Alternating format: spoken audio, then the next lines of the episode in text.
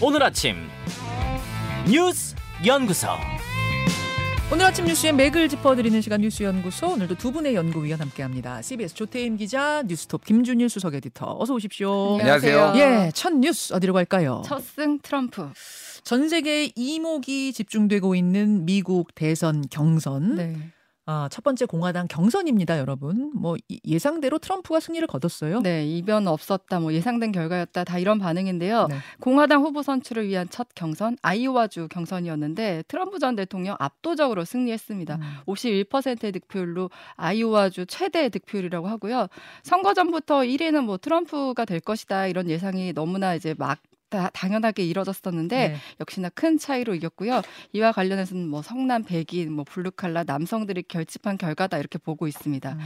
공화당 경선 이제 관전 포인트 두 가지인데 하나는 이제 트럼프가 얼마나 많은 지지를 받을 것인가. 그러니까 트럼프가 뭐, 뭐 이기긴 이길 텐데 몇 퍼센트나 차 그렇죠. 득표하면서 이기느냐 이거였죠. 네, 과반을 넘느냐 뭐 이런 것도 이제 기준이었는데 그리고 이제 두 번째가 그럼 2위는 누가 될 것이고 음. 그 2위가 1위와 격차를 얼마나 줄일 것이냐가 이제 관심이었는데 네. 2위는 21% 득표를 얻은 디샌티스 플로리다 주지사였고요. 음. 근데 트럼프와의 격차가 29.8% 포인트, 거의 30% 포인트 차입니다. 네. 그리고 지금까지 아이오와 코커스 최대 격차가 12.5%였는데 이번에 이게 두 배 넘는 격차를 보였고요. 29.8% 네, 포인트. 맞습니다. 예. 그리고 최근 트럼프 전 대통령 대항마로 주목받았던 니키 헤일리 전 유엔 대사는 네. 생각보다는 좀 낮게 19.1%로 3위에 그쳤습니다. 그러니까 대략 보면 50대, 21대, 19 이렇게 비율이에요. 음흠. 이런 흐름이면 3월에 이제 조기 후보로 확정될 수 있다는 전망도 나오는데 네. 그런데 이제 아이오와주의 특 징이 인구가 320만 명에 불과하고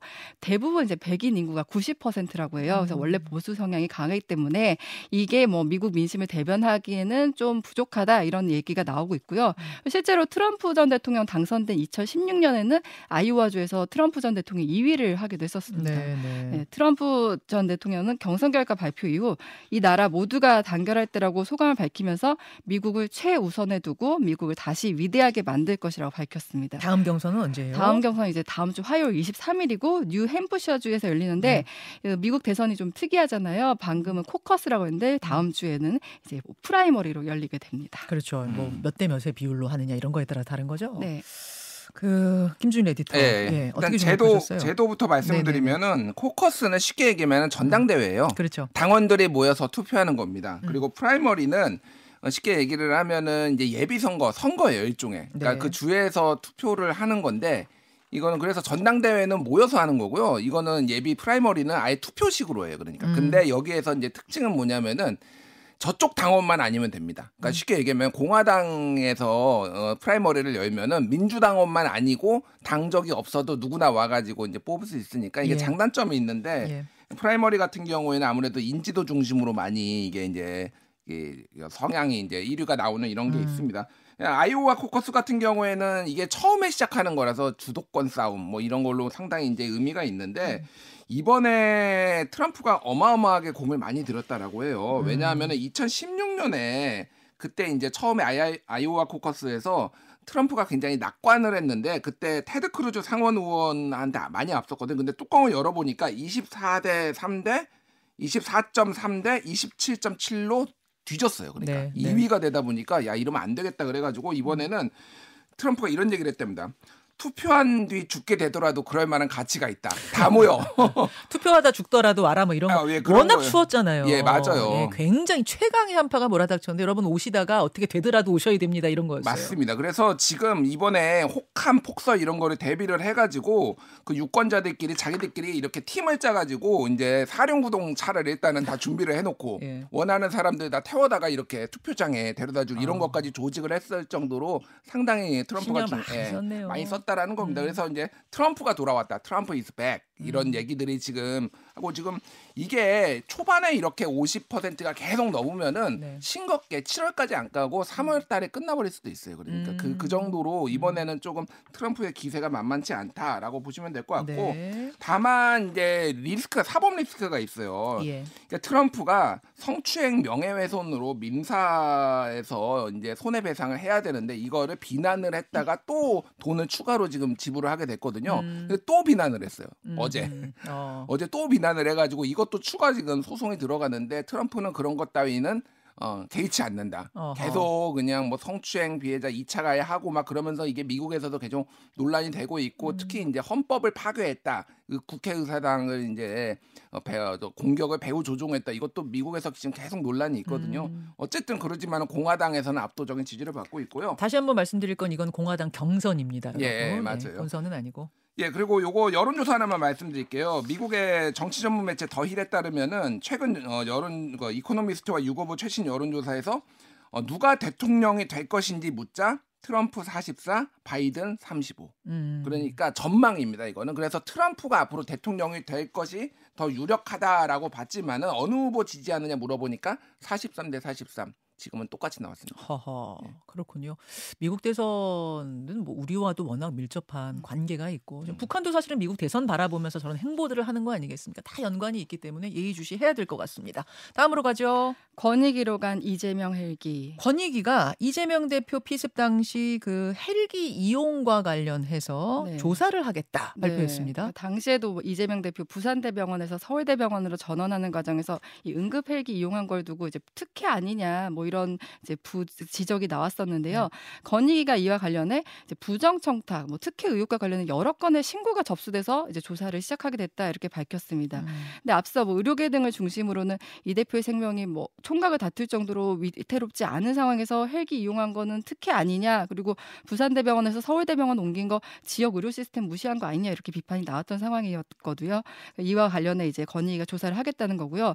그런데 어제 또 주목할 곳이 소방청장 이제 신년 간담회가 있었는데 예, 예. 여기에서 이제 기자들이 관련해 질문을 했어요. 예. 문제가 없다고 보시냐 했더니 남아영 소방청장은 매뉴얼상 문제가 없었다 이런 입장이었습니다. 음. 남청장 말에 의하면은 전원 시 판단은 이제 의사가 하는 것이 맞고 소방 헬기 이송 조건에도 의사가 이제 탑승하게 돼 있다. 그런 조건이 맞고 요청이 오면 우리는 이제 여기에 응하는 것이다 이렇게 음. 답을 했고요. 의사가 신청했고 의사가 동승하면은 뭐 매뉴얼상은 문제가 없다. 네, 네. 그러면서 그 지난해 응급 헬기를 이용해 병원을 옮길 수가 162건인데 이 가운데 30%가 이제 지방에서 서울로 이전했다. 그리고 이 말은 이제 이 대표의 헬기 이용이 뭐 특혜는 아니다고 본다 이런 뜻으로 보이는데요. 예. 건익이 이제 어제 발표를 놓고는 민주당에서는 건익이가 총선 개입하려는 거 아니냐, 이거 정치 테러 물타기 하려는 의도다 이렇게 비판을 하고 있습니다. 그리고 민주당 어제 국회에서 경찰이 이번 사건 축소하려고 하고 있다 하면서 규탄 대회를 열기도 했고요. 이런 가운데 이제 오늘 이재명 대표 당무에 복귀하게 됩니다. 자 김준일 에디터. 음. 어, 어떻게 보세요? 일단 지금 권익위가 명분적으로는 여러 사람의 이제 진정이 들어왔다. 그러니까 신고? 신고가 네. 들어왔다. 예, 그래서 그거에 대해서 조사를 할 수밖에 없다. 뭐 이렇게 한건 어, 나왔는데 이거에 대해서 민주당은 상당히 이제 불편해하고 있죠. 쉽게 얘기를 하면은 정치적 의도가 있는 조사다. 이렇게 예, 뭐, 뭐 반발을 했어요. 박성준 대변인이 어제 이제 그렇게 어, 국- 국회에서 얘기를 했습니다. 몇 사람 신고로 야당 대표를 조사하겠다면은 국민 대다수가 요구하는 김건희 여사 특검을 왜 거부하느냐? 뭐 이렇게 이제 정치 공세도 했는데 어제 이제 민주당의 결은 이, 이, 그러니까 이재명 대표 피습 사건과 관련해서 네. 경찰과 정부가 축소, 은폐를 했다. 이거를 좀 강공 드라이브를 했어요. 어제 무슨 일이 있었냐면 어제 오전 10시에는 국회 행안위 여기를 음. 이제 민주당이 단독 소집을 했고요. 그리고 오전 10시 40분에는 당대표 정치테러 대책위원회 그리고 오후 2시에는 당대표 정치테러 은폐 축소 수사 규탄 대회까지 장외에서 열었어요. 네. 그러니까 지금 이게 전체적인 기류는 이 지금 경찰 발표가 음. 문제가 많다. 예를 들면은 이거가 신상도 공개 안 하고 과거에 뭐 이미 언론 보도로 거의 다 나왔지만은 과거에 뭐 당적이라든지 이런 것도 명백하게 밝히 확인을 어, 경찰이 안 해줬고 그리고 이게 정말로 단독 범행이 맞느냐 공범이 있는지도 제대로 수사를 안 했다. 뭐 이런 입장입니다.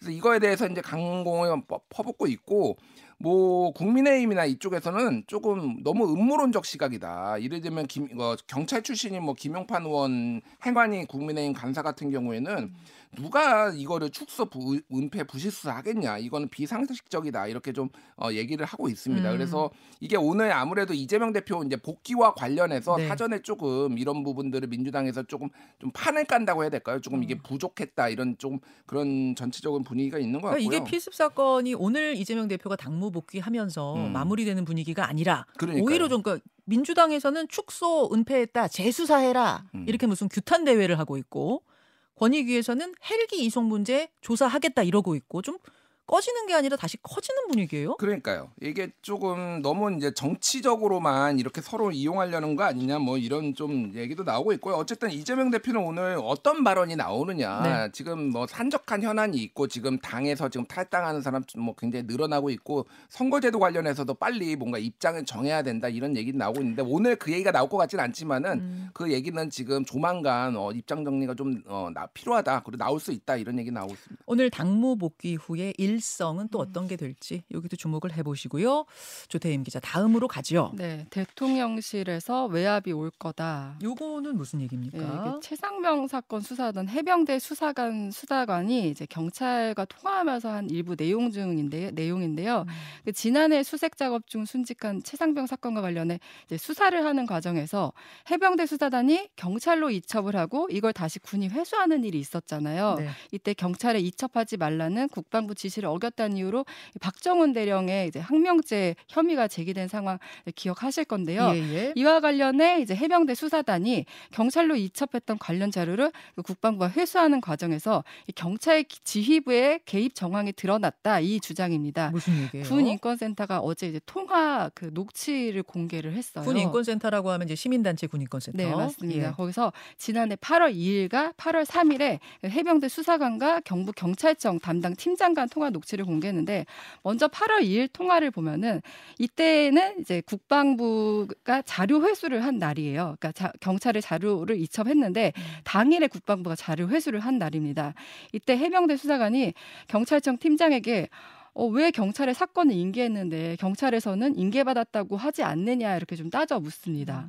어, 그러자 경북 경찰청 측은 그때 당시에는 어떻게 언론에 얘기를 했냐면 사건이 접수되기 전에 군 검찰이 회수 요청을 해서 기록을 반환해 간 것이라고 해명을 했어요. 네. 그러면서 이제 나온 말들이 해병대 수사관이 분명 이거 대통령실에서 외압 들어올 거라고 말씀드렸지 않느냐 이런 얘기를 해요. 음. 이 내용은 아마 이제 그, 그 이첩을 하면서 어느 정도 좀 각오를 해야 되지 않겠냐 이런 얘기를 한 것으로 보입니다. 이게 지금 녹취로 공개가 다 됐다고요? 네네 어제 음성까지 다 공개가 어. 됐습니다. 그러자 이제 경북 경찰청 팀장이 한 말이 지금 경찰 지휘부에서 검토 중이다 이렇게 답을 해요. 근데 음. 이거와 관련해서 군 인권센터는 지휘부가 무엇을 검토한 것인지 답을 내놔야 된다. 그러니까 이미 군 검찰이 자료를 회수해간 상황에서 네. 명분을 찾기 위한 회의 아니었냐 이거에 대한 입장을 내놔야 된다는 주장이고요. 그리고 이제 8월 3일 그러니까 그 다음 날 이뤄진 통화에서는 예. 이때는 박정훈 대령이 휴대폰과 휴대폰 압수수색 당한 날이에요. 음. 이때 그 박정훈 대령이 이첩하지 말란 상부 명령을 어겼다는 이유로 네. 집단 항명 수괴죄로 입건된 상황입니다. 그러니까 그때 그러니까- 항명죄로 어, 집단 항명 수괴죄로 입건이 되고 막 압수수색 당하고 네. 그 그때가 8월 3일쯤이죠. 네, 맞습니다. 예. 근데 그러고 압수수색이 일어난 뒤에 한 시간 뒤에 이뤄진 통화에서 네. 이 수사관이 그 팀장에게 좀 더 이제 격앙된 목소리를 하소연을 해요. 지금 해병대 수사관이 범죄다 취급을 받고 있다. 사람이 죽은 일인데 왜 경찰이 아무것도 안 하느냐 이러면서 이제 하소연을 하고요. 음. 그리고 무슨 근거로 그 사건 기록이 그렇게 가야 되고 왜 경북청에서 이첩받았다고 말을 못하냐 이렇게 따져 묻습니다. 네, 네. 네, 그러자 이제 경부청 팀장이 밝혀질 건 밝혀져야 된다 이러면서 그게 어떻게 이루어지고 있는지 잘 모르겠다 얘기하면서 이때 이제 그 경북 경찰이 울먹입니다. 경북 경찰이 울먹이면서 통화하는 내용. 네네. 그러니까 음. 이게 뭔가 좀 답답함이 느껴진다 이런 걸 느껴질 수 있는데 그래서 이제 군 인권센터는 이 녹취를 바탕으로 아무래도 지휘부에 그 개입이 있어 보인다 주장을 했고요. 이 좀 더 자세한 내용은 군 인권센터 홈페이지에서 좀 확인할 수 있습니다. 지금 녹취록을 자세하게 소개해 주셨는데 음. 그 핵심은 대통령실에서 외압 들어올 거라고 했잖아. 요 말이 지금 녹취록에 들어 있다는 거. 네네네. 뭐 이런 부분이 되는 거예요. 김주인 에디터. 예, 그러니까 그건 이제 주장이고요. 네. 조사를 해봐야 되는 거죠. 그러니까 이제 국회에서 국정조사 해야 된다 이런 얘기가 나오는데 쉽게 얘기하면 이런 겁니다. 정식으로 이첩이 됐다라고 이렇게 얘기가 나왔는데 국방부 감찰대에서 이건 정식 이첩 아니다라고 도로 음. 들고 오면서 그러니까 해병대 수사단에서는 지금 자기들도 조사받고 막 감찰받고 이러니까 너무 억울한 거예요. 그래서 왜 가만히 있어? 이거 정식 이첩 맞잖아라고 음, 음. 항의하는 이런 상황이었고 경찰에서는 말을 못 하는 겁니다. 그러니까, 음. 그러니까 이 정황을 그러니까 봤을 정식 이첩이 아니면 이제 항명인 건데 예, 예. 그런 거였잖아요 그때가. 그러니까? 그런데 네. 이 정황을 보면은 사실상 아무 말도 못 하고 미안하다 뭐 이런 얘기 하고 눈물을 흘리고 이런 상황을 봤을 때 처음에는 정식 이첩이 사실상 다 그렇게 생각을 했던 건데 이게 뒤집히는 과정이 있었고 음. 이거에 대해서는 조사가 좀 필요하다. 뭐 이렇게 조금 더 명백한 증거가 좀 드러났다. 이렇게 봐야 될 것 같아요. 여기까지 보겠습니다. 두 분 수고하셨습니다. 감사합니다. 김현정의 뉴스쇼는 시청자 여러분의 참여를 기다립니다. 구독과 좋아요, 댓글 잊지 않으셨죠? 알림 설정을 해두시면 평일 아침 7시 20분 실시간 라이브도 참여하실 수 있습니다.